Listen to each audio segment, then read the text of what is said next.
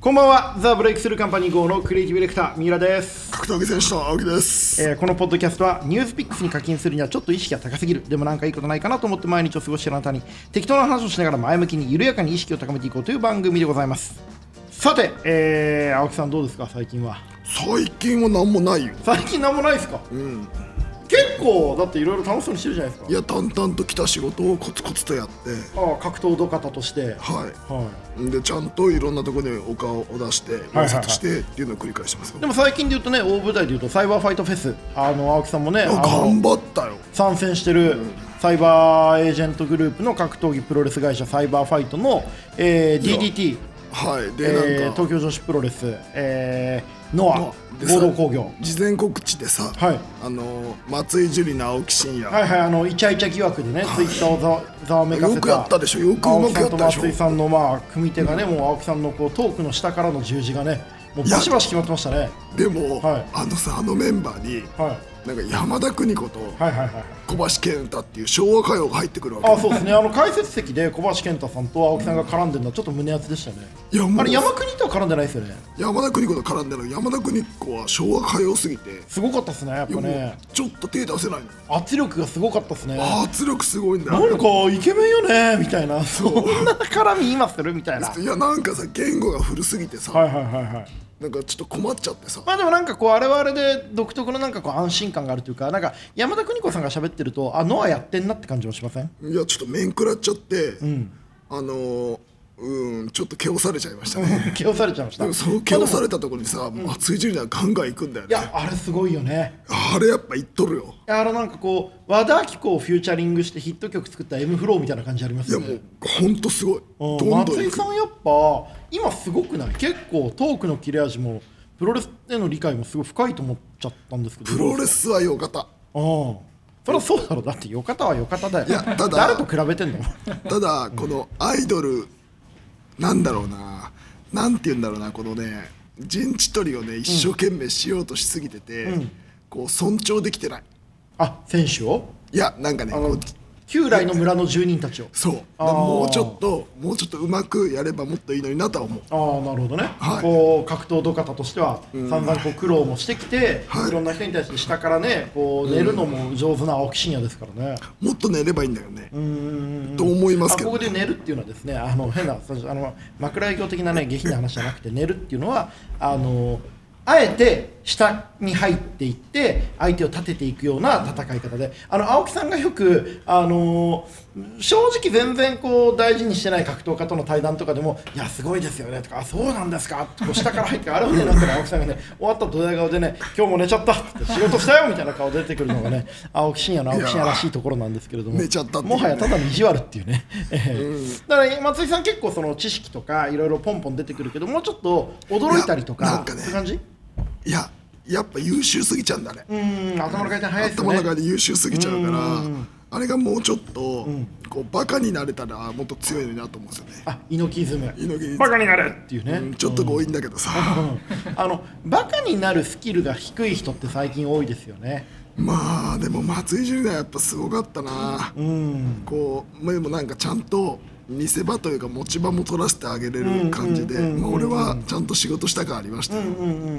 あのー松井さんとね青木さんのね事前の YouTube のね煽りがあれすごい良かったでしょ良ですねうん俺ちゃんと立ててたでしょなんかこう仲いいのか悪いのか分かんない感じのプロレスを繰り広げていて、はいやっぱレスラーだなと思いました二人お互いレスラーですよ、青木さんから見て松井ジュリナってどういう存在なんですか松井女子はね、何なんだろうね仲がいいわけでもなく仲が悪いわけでもなく、いい微妙な距離感でいい感じでいますよ彼女のこう人前に出る芸者としてのこう良さって何なんですか経営者としては、まあ気が利くよね、ちゃんとここ取らしてねここ取るよっていうのはちゃんとできるし、うんなんでこう彼女といてなんかこうバックステージの節々の会話から学ぶこと多いっすよへえ最近どんなところでこう参戦され最ました近ね、こうねこうさサイバーファイトフェスって東京女子プロレスあるじゃん、はいはいはいで東京女子プロレスやっぱこうアイドルっぽさがあるんですよ、あの皆さんすごいね若々しくて魅力的な方多いですよねで選手はこう、やり方というかファンの作り方とかもアイドルっぽさがあるんだけど、俺がちょっとは気が甘く、まあこれアイドルっぽい感じの手法でアイドルっぽい作り方だよねってこと言ったら、いやアイドルってね横一線にしてもらえても困るみたいな話になって それ面白くないそれあれじゃんなだ棚橋だ棚そう橋そうがで DDT いみやたいな話までやった時のやつうんうんののを控え室でうん「いやあのね」ってこの手の手のなんかだ手の出し方うんマイクの持ち方喋り方ん一個一個あるんだよみたいな うん横一線にされたら困るみたいなうんえ何この棚橋みたいなこと控え室ででうんちょっともうそれあの原島棚橋を思い出してドキドキしちゃってうんあの横一線にされたら困あるの新日本プロレスのエースの棚橋選手が DDT のエースの原島選手と試合した時に、そうまあ棚橋さんが勝った後にあのねプロレスだからってね横一線にされちゃ困るんだよってい そううそうあの発言をしてこうメジャーインディーの間でのこうちょっと格好燃をえつたけったていうね格好をつけたんはでいすよはいはい俺たちの方が上だヒエラルキーを見せつけてきやがったっていうねでそこを松井純奈が言ってて、あこれはなんかいいなみたいな、ちょっとそこでドキドキしちゃっそてこになんか松井さんのプライドというかプライドが出たこうメジャーリーグで試合してきた人間の重みを感じたんですねとなんかその後意地悪さと、はいはいはいはい俺のこのなんで私はちゃんとやってきたよ、はいはいはいそういうこう気負いのある熱狂的な人青木さん好きですもんね松井だぞみたいなのがあって超ドキドキしちゃって勃起したえ勃起というかもう胸躍っちゃって勃起した 胸が勃起した胸が勃起した高鳴って青木真也の大胸筋がいやもうドキドキしちゃって、はいはいはいはいいやさすがだな松井と思ってうんまあまあメジャーリーガーですよねいやもうほんとねこう言っててこう横一線にされちゃダメみたいな、あの新しいねプロレス格闘技用語なんで覚えておいてくださいね横一線にされちゃ困るっていうこれはね、あの声に出して読みたいプロレス用語です、ね、えよくないですかはそれいやいい言葉だと思いますよなんかこうちなみにね、あのこれね、青木さんがね、松井がすごいとかね言ってますけどね、青木さんがね、あのワンロード、ワン、んロードトゥーワン、あの国内のね、ワンの大会に出た時のね、青木さんね、どいつもこいつもよかったばっかりだって言いながら控え室に帰ってきた時もね、同じじゃないかと思うんですけども、まあ、似た者同士かもしれないですね、松井ジュリナと青木真也そうそうそうだからこのなんかアイドルとか僕は格闘技というものに対するそのこだわりがやっぱ強くて、あの横一線にされるというか一緒に住んじゃねえよって意識がすごい強いそとの思う、ねトップランカーとしてのプライドっていうのはものすごもい、のすごいあるとそ思こいまです結構ビンビンこう共鳴する部分もある彼のかも女だしれない優秀だし、そこはなんかいいと思いますよ、やっぱり青木真也も松井樹里奈も一個似てるのはあの、まあ、団体の代表というかリーダーをやってたんですけどもその若いうちから背負いたくて背負わされたわけじゃないっていう。その状況が彼女彼に背負うことを強いたっていう中で大人になってきた2人っていうところが近いのかもしれでなあいでのす良ね。かった言葉として、あのビップルームにでなんか収録したんですよ、埼玉スーパーアリーナの一番上でこう見下ろせる場所があはるんいですよ、はいはいスポンサーが行くやつですね。とか偉い人が、はいはいはいでまあ我らが北野裕二さんと、はいはいはい、僕とあうのちー、アベマ格闘技プロレス の,、まあ、あのトンパチ北野裕二ですね。で 俺が「うわここさ」っつって「俺昔怒られに来たよこの部屋」って言ったのうんうんうんうんしたら松井ジュリアも「私も秋元先生に呼ばれました」って言ったの面白いじゃん、はいはいはいでそこで終わると思ったら、北野裕二も「僕も矢吹さんにここに呼ばれまし た」って言った面白いじゃんみんななんかそんな思い出になっちゃって、いやいいなあぁと思っのて。校長室みたいなもんなんですね、そうそう埼そう玉スーパーアリーナの VIP ルームっていうのはそうなんですよ、はいはい校はい長室に呼ばれた感があって、はいはいはいあの松井樹里奈ほどのトップアイドルも青木真也ほどのトップ格闘家も結局誰かに怒られるっていう人は一生誰かの後輩っていうねあれよかったなと空手家異例の名言があるわけですけれども、はい、よかったでしょい、いい話ですねこれ、はいでさワイワイしててさ、ははいはいあちゃあちゃあちゃあちゃしてたらいはでなんか無事に終わって、まあ、試合がさそれでまたいい試合もあったり悪い試合があいったよいりよさねこうサイバーファイトフェスの試合の話もいきましょうか、えーまあ、解説席にいた青木さんですけれどもどの辺の試合にやっぱりこう注目しますか、まあさサイバーファイトフェスでいうとさ、竹下上野組うんもう本当に DDT の、ね、未来を背負う、まあ、ヘビー級の竹下選手と、えージュニアヘビー級の上野選手2人とも特清宮に上野さんイケメンだし清宮稲村、で相手はノアの、えー清宮っていう、まあ、時代を背負う、まあ、若手の、ね、元チャンピオンで甘いマスクの清宮と稲稲村選手稲村稲さん村選手は100キロ以上の体がでかやっいぱさ、うんこう仕上がりいいトップレスラー同士がやると今っていいプロレスになっちゃうんだよね、もっといいなんプロかレスになっちゃうっていうのはいわゆるパッケージングされたいわゆるいい試合は見たくなかったってこともっとなんかギクシャクしてほしかったああそうねあの要はこれつまりね清宮さんたちはノアっていう団体で要は DDT 率いるサイバーファイトに買われたわけですよ老舗だったんだけどで DDT っていうのはこれまでも文化系プロレスって言っててちょっと今までのプロレスとは違うエンタメの要素の強いこうイベントをたくさんやってきてイデオロギー闘争があるから本当はもっとバチッとやってもよかったかもしれないけどめちゃめちゃいい普通の完成度の高いプロレスだったっていうことに対して青木さんは物申すと。いやなんかもっとごちゃごちゃしてなんかね、こうなんかもっとこうまあむ無理なんだけどさって同じ会社だからうん、言ってもね無理なんだけどもっとなんかこうさ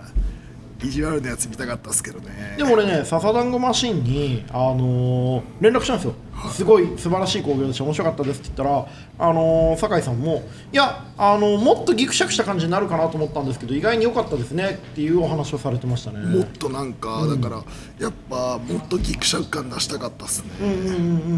だから特にその清宮竹下っていうのはもう確実にこれから先未来のエースになるからこう2人で仲良くしてもしょうがないっていうかもっとこう感情がもつれ合うようなあれこれ大丈夫っていうような試合が見れたらよかったなっていう部分もあるんですかね。もっとギクでなんかやっぱ竹下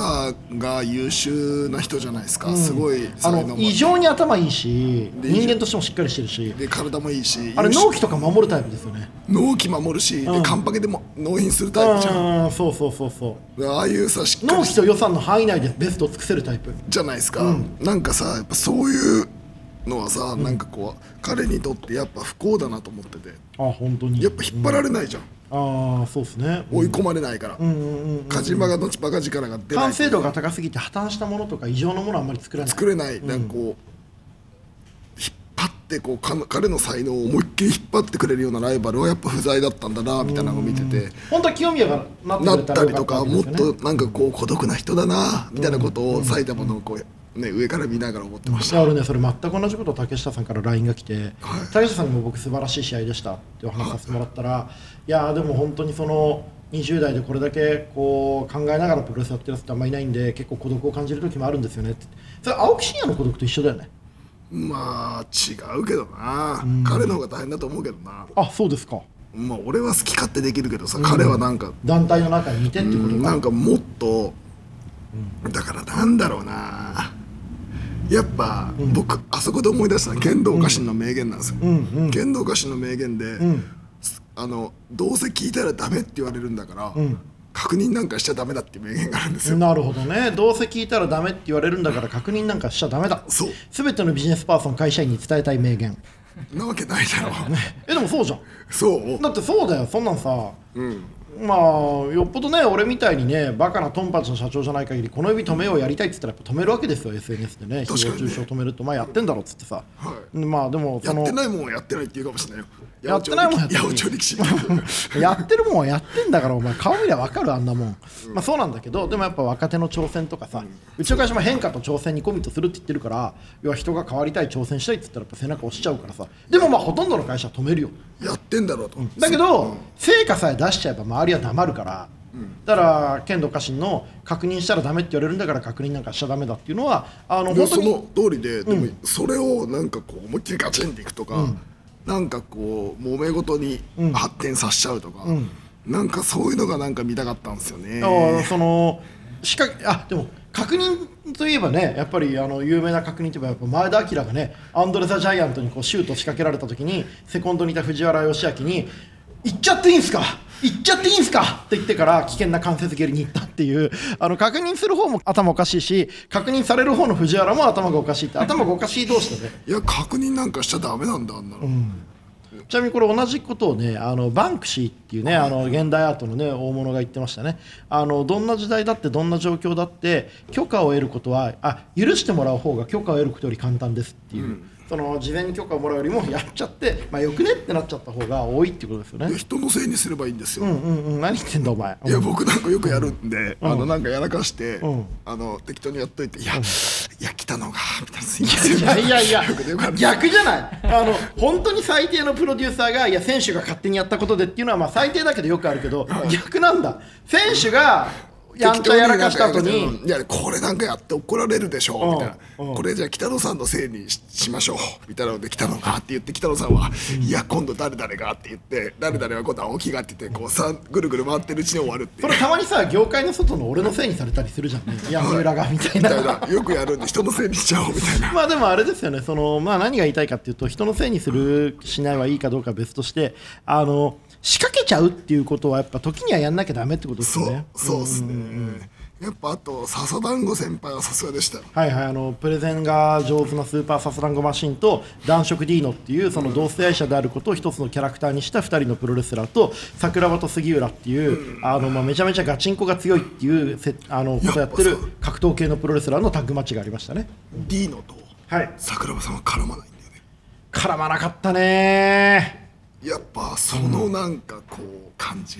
あのまあ絡まない感じっていうのは面白かったですよねでちょっとドキドキしちゃったしやっぱ超えれない感じあんだなと思って良くも悪くもね、はいだからあれは本当にあの長州力が降り立ちに行った伝説のねまたくないよこの野いや郎ってでもいう通過儀礼ができなかったんですよ、うん、ななんすか通過儀礼こうだケツ出したりとか、うんそういうことはできないっていう、うんうん本当に嫌そうな感じが、うんうんうんあそういう感じなんだと思ってあのまたぐな予感がすごかったねもうなんか俺だったらさ埼玉の真ん中でチンチン出せんだったら喜んで出すもんねうんまあ喜ぶな 出すな鉄までにしておけ喜ぶじゃん DDT に迷惑かけるいやな俺一回出したんだよさチンコは出してないでしょ後楽園で出ちゃったのチンコ、謝れいやそれでまたあれでしょチンコ出しちゃって高木がってなっちゃうんでし ょいや出して、バックステージ戻ってきて、高木さんに「奥さん出てました」って言うから「いやあの隠れてたと思います」って言ってて「ほら出てます」って言われて「あ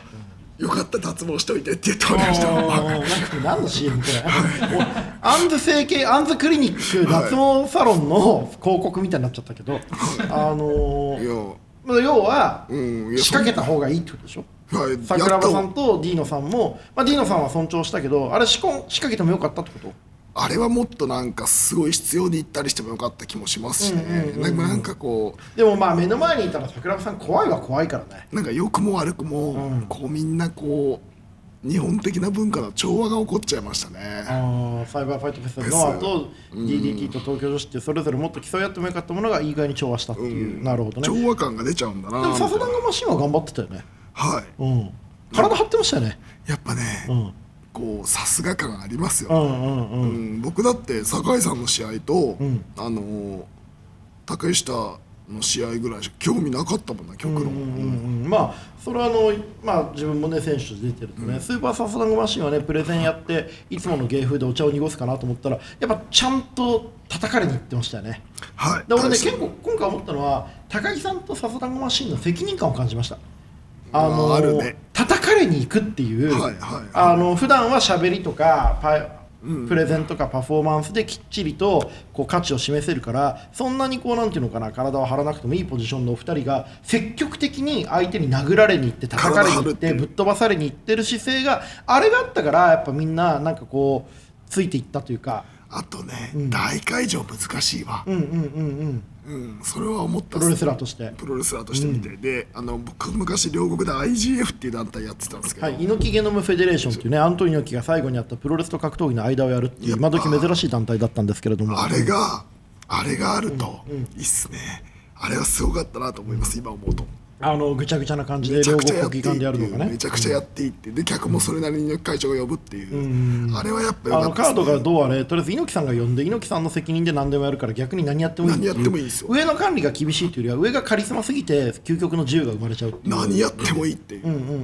本当に何やってもいいっていうのがあったあれのうんの凄さをやっぱ改めて感じましたねああなるほどねなんか俺もその自分がやっぱりその表に出るリーダーとしてやってるけど自分が最後ケツ持つし自分が全部やるから全部好きにやっていいっていうそのリーダーがこう表に出る組織って結構統制が厳しくなるところもあるけど逆に猪木さんが俺が客呼ぶし俺が好きにやるからもうお前らも全員好きにやっていいっていう、その自由をめっちゃ許す型のカリスマ型リーダーっていうのもあるんだねあれはすごか猪木っさたんみもう本当にもたいななるほどうねみんな何やってもいいんで何やってったっていいことやっちゃってて大変なことになるっていうそれどっちがいいか分かんないけどねその猪木ゲノム的な何やっちいゃやっていいってあれも好き勝手やなるんパターかンと一つあってほしいなと思っちゃったっすねあ分かります分かりますあれもありあるしサイバーファイトフェス的なこうみんながまあなんかこう対抗意識とかいろいろあるんだけどある程度大人になってみんなで調和を目指そうって調和いはう、いまあ、どっちもありますけど青木さん的にはゲノム的なもうちょっと破綻があってもよかったんじゃないかなって破綻も思うなんかさったんだね。破綻が見たいんだもんうんでもそれで言うとさ高木さんもさ笹団子マシンもさこう清宮さんもさこう竹下選手もみんながさ調和を目指してさ、一旦形を作ろうってしてたじゃん、はいあのさ一人だけ本当に自分のことしか考えてない人いたよねどれ武藤敬司あーまあでもあれは伝統芸能だもんだからもう自分のことしか考えないっていう伝統芸能じゃんあれはいやあれさまずさいやだってさそんなの前歴史上そういう人だもんまあ、38年間のキャリア一瞬たりとも他人を考えず自分のことだけを考えて、あそこまで上り詰めてるから本当にすごいよね今回も。なんかね俺上2つとかあんまりこうドキドキしなかあっ本当ですか、まあ、それで言うと僕はやっぱよかたなんで武藤敬司の試合ちょっとだけね見てない人もいるから語るとあの丸藤選手が勝ったんですよチャレンジャーの。で武藤敬司本来だったらこれ武藤敬司が負けたっていうニュースになるはずだったんですよ。それ嫌だったんだよね多分武藤敬司だからムーンサルト絶対飛べないはずのムーンサルトを飛んで武藤敬司が負けたじゃなくて武藤敬司が飛んだっていうニュースに作り変えたっていうあの負け試合だからこそムーンサルトするっていうセンスはもう異常だよねたいや意地悪だよね意地悪だようんと思ったよまあ結大したもんだなもう58歳でエゴイズム丸出し、今回は、あのサイバーファイトフェスはねこう史上命題であるレッスンユニバースね、うん、あれを会員を伸ばすっていう会員を伸ばすっていう、はいあれも順調だったらしくてね俺会員登録しましたよ、はいでいろんな人が登録ししてくれて俺今までだってあのー酒井さんスーパーサスラゴマシンの酒井さんからしれっと送られてきたテスト用の URL でちょいちょい見てたんですけどちゃんと課金しなきゃと思って正式に入会しましたはいでなんかさこうなんだろうでみんな見てくれてさ、